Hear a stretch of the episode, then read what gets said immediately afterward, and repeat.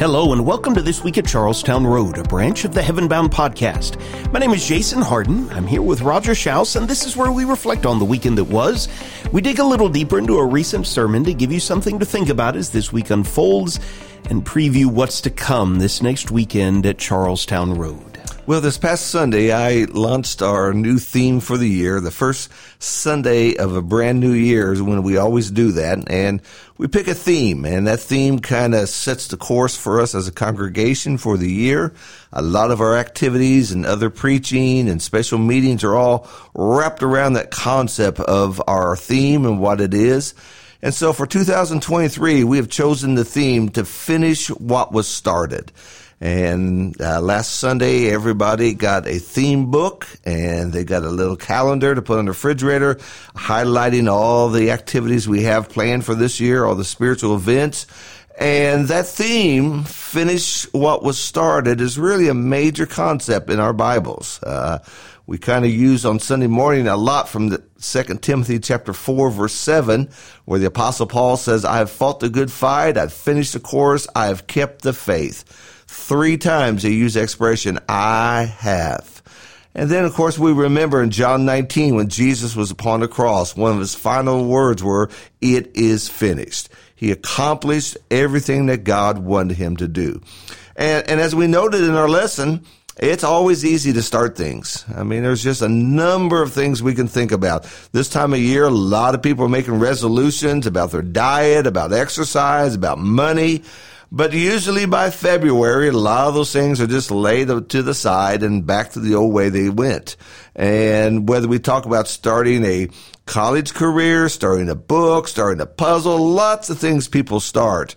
But to stay with it and to accomplish it and to finish it, that takes a lot of dedication. And so what we're launching this year is this idea that God has started something.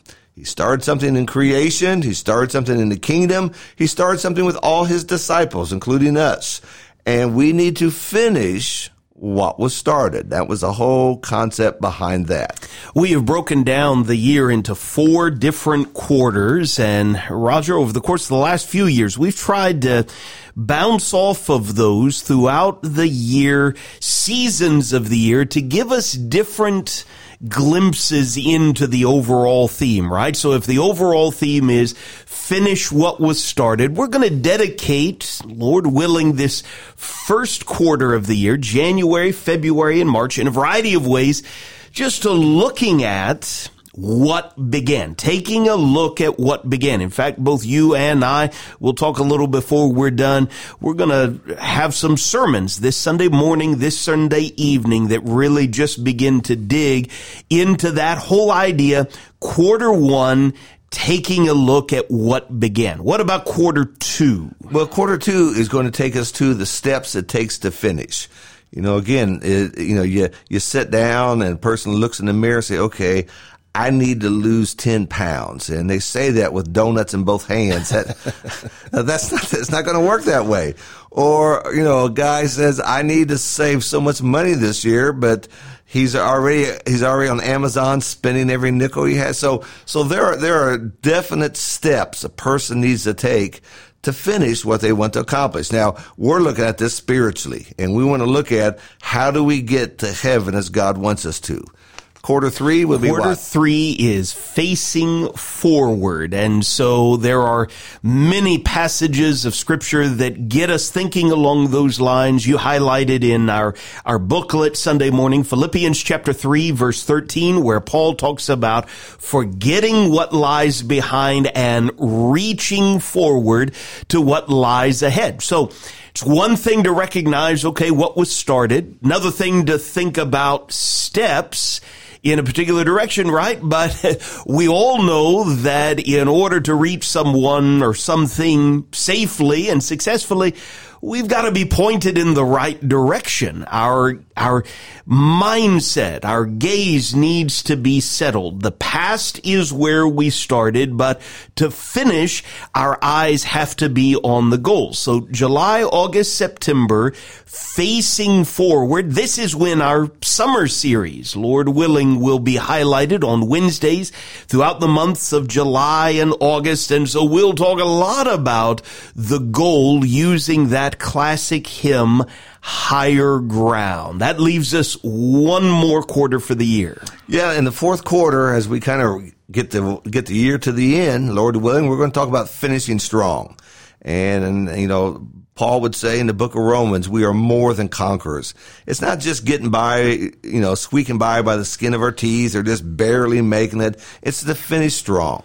So is to be pleasing to the Lord to the very, very end. And so we put these four quarters together and we put that little bow on top, finish what was started. It gives us the idea that it's going to take some diligence, some goals, some plans, some looking where we've been, but looking forward. And all that's going to be kind of filtered throughout our classes, throughout our sermons, and the things we're going to be doing this year. All right. So Roger, you, you gave us a variety of passages of scripture to think on this past Sunday morning. If our listeners have not had the opportunity to watch or to listen to that sermon, it is prominently featured right there front and center at charlestownroad.org.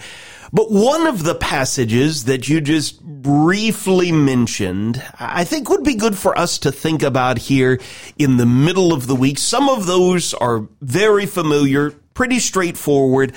A lot of times what we run across in the Old Testament book of Ecclesiastes maybe requires a little bit of deeper thought. Um, it, it, comes actually, Ecclesiastes 7 and verse 8, in a section where there are a lot of contrasts between wisdom and folly. And the tricky thing about contrasts is sometimes they maybe don't make as much sense in our first pass through as maybe just a very straightforward sort of, of statement that some of those other passages highlighted. So let me read Ecclesiastes 7 and verse 8 and then ask you, okay, why did you highlight this? And number two, what sense does it make? Ecclesiastes 7 verse 8 Better is the end of a thing than its beginning, and the patient in spirit is better than the proud in spirit. In what way is the end of a thing better than its beginning? And when you go all the way back to the beginning of this chapter, Ecclesiastes 7, uh, Solomon does this several times, and several times we would kind of scratch our head and say, I don't know if I agree with that. For instance, the chapter begins, a good name is better than good ointment, and the day of one's death better than the day of one's birth. Well, we say, I'm not so sure about that. Verse 2 says, it's better to go to the house of mourning than to the house of feasting. Verse 3 says, sorrow is better than laughter. And so when you, when you kind of look at those statements on the surface, you start thinking, I, I don't fully get what Solomon's saying here. In verse 8, the end of a matter is better than its beginning. I mean, you might think, okay, I'm walking into Disney for the first time, we're starting this vacation, or I'm leaving it for the last time. I think starting is a lot better than the ending of it. A lot of people get excited about reading the first page of a book. It's, you know, who knows what's going to happen in this book and what the character is going to do. And then you get to the last page, it's all over the beginning of a movie to the end of a movie. I mean, all those things kind of kind of shuffle through us, and just as you said, Jason, a, a, a, quick read of that would make someone say, I, I don't fully agree with that. But now we put it in some other category, some other context, we understand that. The first day of college to the last day when you have that diploma in hand the first day when you're standing in the field and you're with an architect and a builder and he says, well, here's your kitchen, here's your living room, and all you're looking at is a field and weeds. And, and then the day you move in, the end is better than the beginning. And so what Solomon's driving at is the completion of something. Uh, someone who has finished well. Someone has finished what was started as our theme is all about. And so those are some of the things I think that, that comes out of that. And, and I think as we kind of stretch this a little bit talk about this a little bit more, we'll see why Solomon said those things. And what are some things you would add to that? Yeah, I, you know, as you're describing that, I uh, started thinking about what it's like to be a child versus a parent. Um, you know, I can remember my dad driving through the the bank drive-through and depositing checks. I never saw what was on those checks. I I never had any idea what was uh, in the the bank balance statement or anything like that. When you're a child, it's easy to get excited. It's easy, certainly, to take things for granted. Uh, having gone to Disney, I'll borrow from your example as a child and then as a parent, it is a very different experience, right? Both can be very enjoyable, but as a child, it's carefree. You just assume, well, anybody can walk it right in here and anybody can have a, a good time. As a parent, you're thinking about not just that day, right? You're thinking about, okay, how are we going to get there? How are we going to afford and facilitate everything that we need while we're there? Not only that, how are we going to afford to get back home safely and securely, right? And so anyone can get excited anyone can have a buzz at the very beginning of a, a brand new experience. But when, let's say as a parent, you go on an epic road trip and everybody has a great time and then you get safely home, I, that, that resonates with me now where I am in life. To lay down when you're finally back to your own bed, everyone had a good time, everyone is safe, you've enjoyed memories together as a family. In that sense, I really do think the end of a matter, the, the completion, the, the realization of a carefully worked out plan there's great satisfaction in that. And I think that applies to living life wisely, doesn't it? It does. And I think what Solomon is, is building upon is the difference or the contrast between a dream or a vision and the reality. Yeah. You know, I, you know, every person who starts college has this dream. You know, you know, I'm going to get this degree and I'm going to get this job and all that. that. And sometimes by the end of the first semester, some people are done. they flunked out, yeah. and reality didn't wasn't what their dream was. So the end of the matter is the reality. Uh, not only have I had these dreams and these goals, but I've walked the steps, I paid the price, I've done whatever was necessary to complete these goals. And so again, when we talk about just the physical side of this, here's somebody at the beginning of the year and they make some resolutions. And by December, I want to have saved X amount of dollars. Well, they've worked at it and they've worked at it and they said no a few times. They didn't go out to eat as much. They get to December and that goal was met. Boy, there's a lot of satisfaction in that. And they look back and realize, yeah, it was difficult and it was hard, but they were able to accomplish that. Or here's somebody and their goal is to, to exercise more or lose so much weight. And they don't have the two donuts in their hands, as I said a while ago. And they drive by the donut shop, even though the car wants to turn in automatically. And they don't do those things. And they work and they work and, and they get that weight where they want it to be. Boy, that's a good feeling because because more than just having these pipe dreams or these visions, they've accomplished something. Now, when we take that thought now, Jason, and we apply it spiritually, yeah, let's talk about the dream, the vision, and then the reality. When we think about a disciple, what would that be? Yeah, well, I, it makes me think of this second line of Ecclesiastes 7 verse 8. Not only does he say, better is the end of a thing than its beginning, and the patient in spirit is better than the proud in spirit. That, that's exactly where Jesus began his Sermon on the Mount, right? Blessed are the poor in spirit.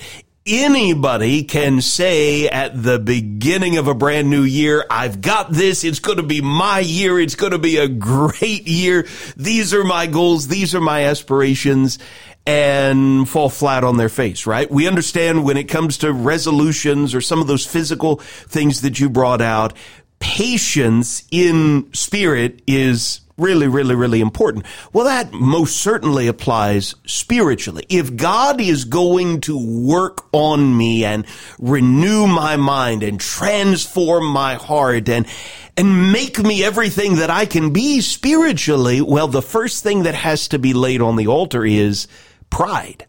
Proud of spirit. Anybody can be that, right? But that, that's like hardened clay that as it is try as we try and contort that or bend that or, or mold that in some way ultimately we're going to break it right it's not very malleable at all and so Step one is to make sure that uh, when it comes to my relationship with the Lord, I am willing to listen. I am willing to be molded. I'm going to follow his lead and allow him to be the greatest influence in my life. I, I need that patience in spirit. Let's take that a step further. Okay, we've got the right frame of mind. What would you add to what this is going to look like spiritually? Well, you know, in, in this in this secondary uh, statement here, patience of spirit is better than the haughtiness of spirit. I think it's really talking about the difference between reality and talk too. Okay. I mean, it's it's easy to talk a good game. You know, I I could lose ten pounds anytime I want to. Well, then why don't you? well, I just don't want to. You know, I mean, it's, you know, the, the patient person is the one who's going to be about doing these things. And so the haughtiest spirit, you know, I, I, I could save thousand dollars if I want to. Well, then do it. No, I don't want to. Uh, so you, so you, you get a lot of talk. You get, you get a lot of smoke being blown. And the patient of spirit is the one who's diligent about taking the steps is going to take to, to, complete these things. Yeah. And so when we think about as a disciple of Jesus, we all come to Jesus the same way as a new babe in Christ. Some of us have grown up with a family in which we learned these stories in the Bible. We understood, we heard preaching most of our life. Some of us haven't. And some of us, it took a lot of work and a lot of digging, a lot of reading of the Bible to understand, okay, this is the concepts God's trying to put before me. The person who's patient and works with that and looks and asks his questions, they're going to see the end of the matter. And that is they're going to have a great wisdom and faith in God. And so those are some of the things I see that's kind of beginning here as we think about this idea of the end being better than the beginning. Yeah, we highlight every assembly. Uh, it's one of those things that just gets projected on that big screen in front of us. What we call around here the spiritual life plan, right? That you fuel up by your habits, you grow through your connections, you shine by your actions. And I really do think there's something to calling this a life plan, right? Uh, it, it, has to do with that everyday life, the connections. I, I'm, I'm not doing this simply on my own. My actions, it's not just that talk, right? It is actually what I'm doing and it is the way to live life the way that God intended it to be. Now, uh, maybe that's the, the note to draw this to, uh, this particular discussion to an end. Roger, you and I, we're a part of a church family here where we have seen recently a number of the lives of our dear brothers and sisters in Christ come to an end, right? You frequently describe that as going through the door of death. And you and I in, in private conversations, we've heard others. This has been a heavy season in the life of our church family. And there's lots of things that could be said about that. Let me ask you, is Ecclesiastes 7 and verse 8 true even when it comes to physical death. Absolutely, because we look at the journey of a Christian, and as you said, there's just been multiple families touched by death recently. The person who's died was a faithful Christian to the very end. He was worshiping as long as he could until his health declined. He loved the Lord. He, he, he was doing what he could for Jesus. And we think, okay, he's passed away. Now what? What, what did all that accomplish? All those times he went to worship, all those times he read his Bible, what did it accomplish? It put him with God. And that's where we want to be. Eternity with God is what the end of the matter is all about. And so, you know, so is it worthwhile? It is very much worthwhile. And that's finishing what we have started. We started a journey, but it does no good just to take a few steps and quit. There's no second place. There's no consolation prize.